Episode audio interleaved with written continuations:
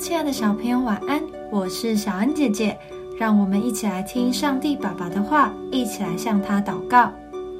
诗篇五篇三到七节：耶和华，早晨你必听我的声音，早晨我必向你陈明我的心意，并要警醒，因为你不是喜悦恶事的神，恶人不能与你同居，狂傲人不能站在你眼前。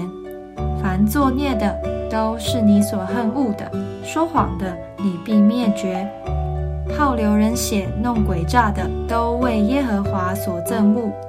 至于我，我必凭你丰盛的慈爱进入你的居所，我必存敬畏你的心，向你的圣殿下拜。古人说：“一日之计在于晨。”早晨是一天中最宝贵的时光。更是一天工作学习成果的关键。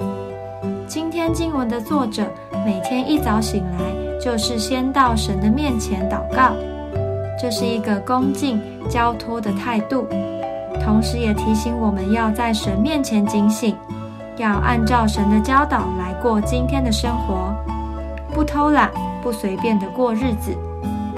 诗人的生活态度值得我们效仿。我们也可以在每天醒来就先花一点时间亲近神、读神的话，并将一天的生活交给他，求他赐下智慧，也求他保守看顾我们。这样的生活真是多么有利啊！就让我们一早起来到神的面前，凭着他的慈爱向他支取力量和恩典吧。